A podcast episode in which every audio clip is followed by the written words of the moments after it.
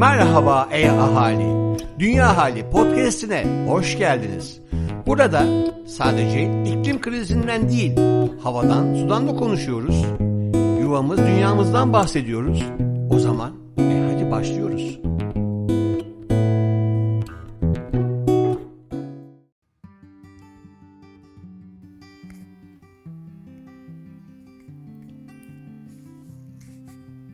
Merhaba, ben Ebru Biter. Bu hafta Dünya Ahali Bülten'in sesiyim. Dünya Ahali Bülten No 26. Selam dünyalı. Zor günler geçirdiğimiz bir haftayı daha geride bıraktık. Bundan sonraki süreçte hep birlikte sorunlara sırtımızı değil yüzümüzü dönmemiz gerekiyor. Bireysel ve toplumsal düzeyde uzun bir yapılacaklar listemiz var. İlk sırada ise endişe ettiğimiz konular hakkında daha çok öğrenmek ve alışkanlıklarımızı değiştirmek üzere bilgilerimizi isterleştirmek yer alıyor. Nereden başlamalıyım diyenlere Yuvan Dünya kitaplığının ilk kitabı Muz Ne Kadar Kötüdür'ü okumanızı öneriyoruz. Keyifli okumalarla daha umutlu günlere. Dünya Ahali ekibi adına Kübra Dağtekin. İklim Sözlüğü Biyoçeşitlilik Biyoçeşitlilik, bitkiler, hayvanlar, bakteriler ve mantarlar dahil olmak üzere bir ekosistem içerisinde veya dünya üzerindeki canlı türlerinin çeşitliliğini ifade eder. Bu türlerin ve organizmaların her biri süregelen dengeyi korumak ve yaşamı desteklemek için karmaşık bir ağ gibi birlikte çalışır. Biyoçeşitlilik, doğada hayatta kalmak için ihtiyaç duyduğumuz gıda, temiz su, ilaç ve barınak gibi tüm unsurları destekler. Köşe Bucak Dünya Profesör Doktor Levent Kurnaz Peki biz ne yapacağız bu felaketler karşısında? İklim krizinin kötü günlerini yaşıyoruz dostlar. Gelecekten iyi günler bunlar ama geçmişteki günlere göre de sıkıntılı olduğumuzu biliyoruz. Ne yazık ki bu kriz kısa sürede sona ermeyecek ve gelecekte bizi daha da zor günler bekliyor. Orman yangınlarındaki artışla beraber yerli ve yabancı basından pek çok gazeteciyle konuşma fırsatım oldu. Genelde tümünün sordukları soru birkaç noktada toplanıyor. 1. Devlet buna hazırlıksız mı yakalandı? Evet, devlet buna hazırlıksız yakalandı. Ama bu tür olaylara Çin'de, Avustralya'da, İsveç'te, Yunanistan'da, Amerika Birleşik Devletleri de, Kanada'da hazırlıksız yakalandı. Dünyada belki birkaç küçük istisna dışında devletler bu boyuttaki iklim felaketlerine hazırlıksız yakalanıyorlar. Bunun en önemli nedeni ise iklim krizinin getirdiği bu felaketlerin bugün değil uzak gelecekte gerçekleşeceğini düşünmeleri.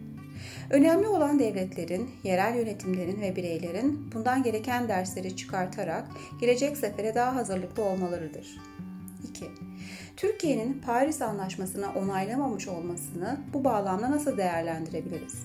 Değerlendiremeyiz. Paris Anlaşması'nın onaylanmasından önemlisi Paris Anlaşması'nın şartlarına uyulmasıdır. Ülkemiz de Paris Anlaşması'nın şartlarına uyan az sayıda ülkeden biridir. Burada önemli olan insanlığı iklim krizini durdurma hedefinden çok uzakta olan böyle bir anlaşmayı onaylamak ya da onaylamamak değil, tüm ülkeler olarak bu anlaşmanın çok daha ötesine giderek gerçekten iklim krizini durduracak önlemleri almalarıdır. Şu anda neredeyse tüm ülkeler bundan son derece uzaktır. Mesela Türkiye hiçbir özel çaba sarf etmeden şartları yerine getirmektedir. Bu, anlaşmanın konunun ciddiyetinden son derece uzak olduğunu gösterir. 3. Peki ülkemizde gelecekte daha ne sorunlar yaşayacağız? Ülkemiz iklim krizinin en kötü etkileyeceği bölgelerden biri olan Akdeniz Havzası'nda bulunmaktadır. Akdeniz Havzası'nda yaşanacak olan en önemli sorun Akdeniz'in güney kıyısındaki çöllerin yüzyılın sonuna dek yavaş yavaş Akdeniz'in kuzey kıyısına doğru ilerleyecek olmasıdır. Bunun da en önemli nedeni bir yanda sıcaklıklar artarken öte yanda yağışların azalacak olmasıdır. Sıcaklıkların artması ile gittikçe şiddetlenen, uzayan ve daha sık görülen sıcak hava dalgaları hem tarım hem de insan sağlığı açısından ciddi sorunlar yaşamamıza neden olacaktır. Öyle ki 100 yılın sonuna geldiğimizde Antalya veya Adana gibi şehirlerde bazı günler serinleme imkanı olmadan yaşayabilmek mümkün olmayacaktır. Serinleyebilmek için de elektrik enerjisine ihtiyacımız olacak. Ancak ülkemiz elektrik enerjisinin önemli bir bölümünü hidroelektrik santrallerden kazanmaktadır. Azalan yağışlarla elektrik santrallerinin üreteceği elektrik de azalacaktır. Benzer bir sorun kömürlü ve doğal gaz kullanan termik santrallerin soğutma suları için de geçerlidir. Bir nükleer santralin nasıl soğutulabileceğini düşünmek bile istemem bu durumda. Azalan yağışlar ve nem beraberinde kuraklığı getirecektir. Kuraklık ise bir yandan tarımsal üretimi etkilerken, diğer yandan da orman yangınlarının sıklaşmasını kolaylaştıracaktır. Özellikle yaz aylarında ısınan denizlerden gelen su buharı ani yağışlara neden olarak bölgesel olarak selleri beraberinde getirecektir. Tüm bu olayları aslında yaşamaya başladık ve yakın gelecekte de bu olaylar şiddetlenerek devam edecektir. Peki ne yapacağız? Öncelikle ülkemizin bir iklim eylem planına değil, bir iklim eylemine ihtiyacı var.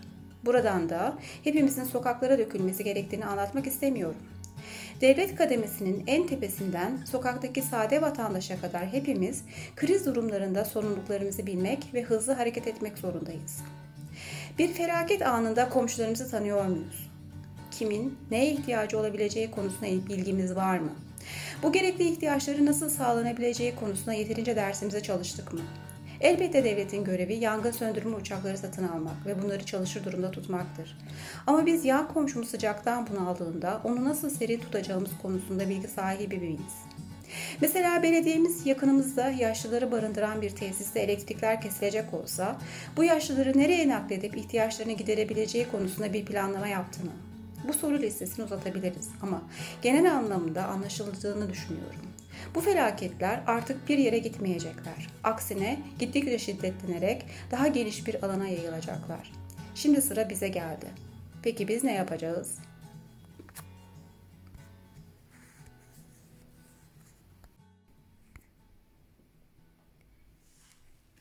İklim Masası Çağla Fadıllıoğlu İklim Krizi Ortalamanın 10 derece üstünde sıcaklıklara sebep olan sıcak hava dalgası Grönland'daki buz tabakasının hızlı erimesine sebep oldu. Danimarka Meteoroloji Enstitüsü Kuzey Grönland'da sıcaklıkların 20 dereceyi geçtiğini, bu değerlerin ortalama yaz sıcaklıklarının iki katından fazla olduğunu belirtti.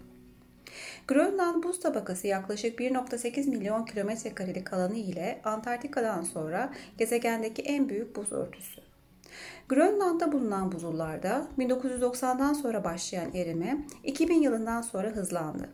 Son yıllarda buzullarda kaydedilen azalma 2000 yılı öncesine kıyasla 4 kat fazla miktarda gerçekleşiyor. Sel felaketi ve göçler İklim değişikliğinin etkisiyle değişen, şiddeti ve görülme sıklığı artan olaylardan birisi seller. Nature dergisinde yayınlanan çalışmada 2000-2018 yılları arasında gerçekleşmiş sel olaylarının etkili oldukları alan ve etkiledikleri nüfus araştırıldı. Çalışmaya göre 2000 ve 2018 yılları arasında dünyada 2.23 milyon kilometre karelik bir alan sel altında kaldı. Tahmin edilene göre bu zaman aralığında oluşan seller 255 milyondan fazla kişiyi doğrudan etkiledi. Sele maruz kalan yerlerdeki nüfus oranı 2000'den 2015'e kadar neredeyse dörtte birlik bir artış gösterdi. Sellerin beraberinde getireceği sorunlardan birisi mülteci sorunu. Gelecekte Afrika'da sellere bağlı olarak yıllık 2.7 milyon insanın göç edeceği ve 2050 yılına kadar 85 milyon kişinin sele bağlı iklim mültecisi olabileceği tahmin ediliyor. Su kıtlığı Kentleşme ve iklim değişikliği özellikle nüfus yoğunluğunun yüksek olduğu yerlerde su kıtlığı riskini artırıyor. Nature Communications dergisinde yayımlanan çalışmaya göre su kıtlığı yaşayan küresel kentsel nüfusun 2050 yılında 1.7 ile 2.4 milyar arasında bir seviyeye çıkabileceği öngörülüyor. İstanbul mevsimsel su kıtlığı yaşayan mega kentler listesinde. Küresel salımların azaltılmadığı durumda 2050 yılında devamlı süren su kıtlığının yaşandığı yerlerden biri olacağı tahmin ediliyor. Türkiye su kıtlığı yaşayan kentsel nüfusun en yüksek olduğu 10 ülke arasında yer alıyor. 2016 yılında Türkiye şehirlerinde 30 milyona yakın kişi mevsimsel su kıtlığı ile yüz yüze kaldı. Suyun kıtlığına maruz kalan kişi sayısının en fazla olduğu yer ise 200 milyonu aşkın nüfusu ile Hindistan.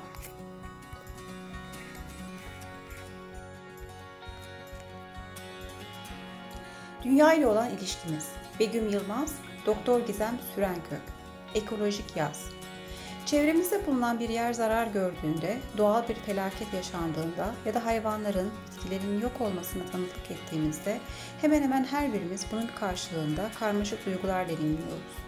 Kimimiz benim de bunda büyük bir payım var diyerek utançla kendini suçlarken, kimimiz kendisine ya da başkalarına öfkeleniyor, kimimiz ise gidip gidenlerin ardından bir yaz sürecine giriyor. Yaz, yaşadığımız bir kayıp sonucu verdiğimiz tepkiler bütününe deniyor. Herkes aynı yaz sürecini deneyimlemiyor.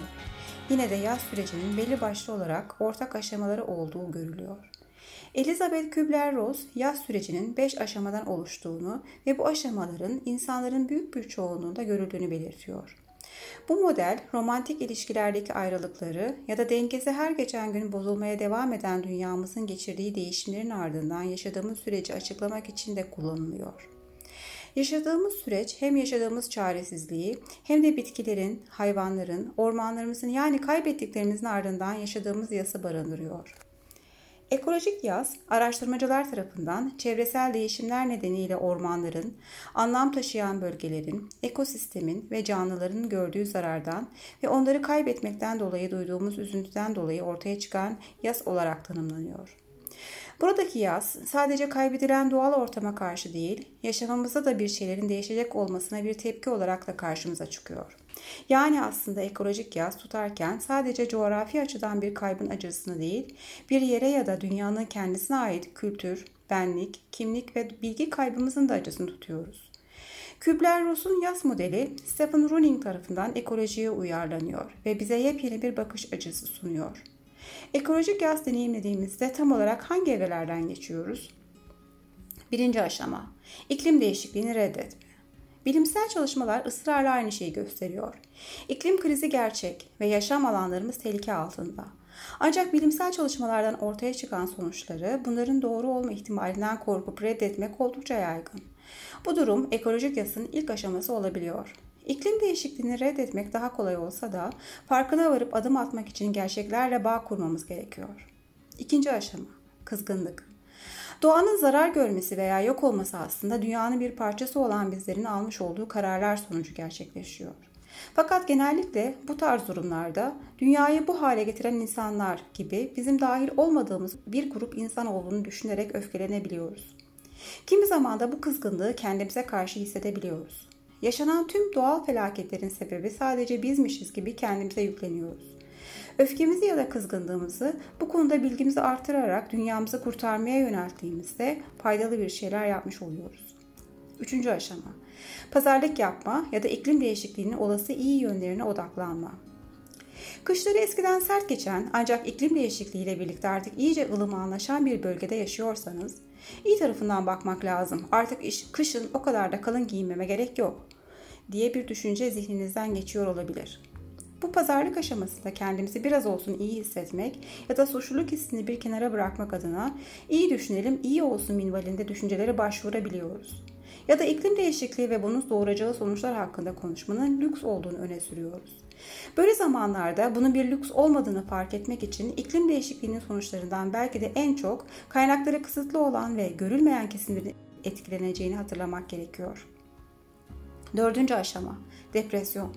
İklim krizinin gerçekleşmiş olduğu ve bunun korkutucu sonuçlarından kaçış olmadığını fark ettiğimizde depresyon aşamasına geçiyoruz. Bu gerçekten ciddi. Ne yapacağız ile hepimiz o kadar benciliz ki her şey daha kötüye gidecek düşünceler arasında sıkışıp kalıyoruz. Bu aşamada günlük hayatımıza devam edecek enerjiyi bulamıyor, motivasyonumuzu kaybedebiliyoruz. Beşinci aşama durumu kabullenme. Yas modelinde bu aşama ölümün gerçekliğini sakin bir şekilde kabullenme olarak tanımlanıyor. Ancak insan ölümü nedeniyle duyduğumuz yas ile doğanın yok olmasından dolayı duyduğumuz yas aynı değil. Biz ölsek de doğa yaşamaya devam ediyor. Bu nedenle ekolojik yasta bu aşamayı daha çok iklim değişikliği hakkındaki gerçekleri kabullenmek olarak yorumlamak gerekiyor. Sadece bugünü ve kendi hayatımızı düşünerek ya da hayatımızı iklim krizi konusunda var olan gerçekliği reddederek yaşadığımızda çocuklarımıza yaşanabilir bir dünya bırakmaktan o kadar uzaklaşıyoruz. Bunun bilincinde olarak hayatımıza bireysel olarak yapabileceğimiz değişiklikleri uyguladığımızda gelecek nesillere de bu anlamda yaşanılası bir dünya bırakma olasılığımız artıyor.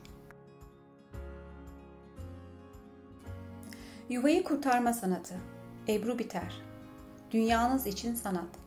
Sanatın dünyayı etkilemek, harekete geçirmek ve fark yaratmak için büyük bir gücü var. Sanat sadece estetik ihtiyaçlarımızı gidermiyor, insana ve gezegene dair pek çok şeyin farkına varmamızı da sağlıyor. Doğal Hayatı Koruma Vakfı Birleşik Krallık Ofisi, iklim değişikliğiyle mücadele etmek için fon toplamak üzere başarılı ve tanınmış pek çok sanatçının desteğiyle Art for Your World adında bir sosyal medya kampanyası başlattı. Sanatçıların ürettiği işler Eylül ayı itibariyle Art for Your World kanalından sanatsever ve iklim dostları ile buluşacak. Kasım'da Glasgow'da gerçekleşecek 26. Birleşmiş Milletler İklim Değişikliği Konferansı'na kadar kampanya kapsamında aktiviteler olacak. Art for Your World, Doğal Hayatı Koruma Vakfı'nın doğayı korumak, ormansızlaşmanın önüne geçmek, biyoçeşitliliği ve sürdürülebilirliği sağlamak ve iklim değişikliği ile mücadele etmek misyonlarına destek vermeyi hedefliyor. Yuvam Dünyalar ne yapıyor? Özgül Öztürk. Okuyoruz. Yaşanmaz bir dünya. David Wallace Wells, iklim değişikliği üzerine yazıları ile tanınan Amerikalı bir gazeteci. 2017'de yazdığı Yaşanmaz Bir Dünya makalesi 2019'da aynı isimde bir kitap haline geldi. Yaşanmaz bir dünya hepimizin okunacaklar listesine alması gereken, şimdi ve yarın elimizden geleni yapmaya dair farkındalık yaratan bir kitap. İklim krizi artık sadece bilim kurgu filmlerinin konusu olmayacak kadar gerçek. David Wallace Wells'ın olası gelecekle ilgili açıklamaları güçlü ve harekete geçmeyi davet eden bir çağrı niteliğinde. Yıllardır bilim insanlarının uyarılarına rağmen önlem ve hazırlıklarda yetersiz kalınan iklim krizi şu anda gündemin en öncelikli konusu. Harekete geçmek için beklenen bir gün ise artık bugün.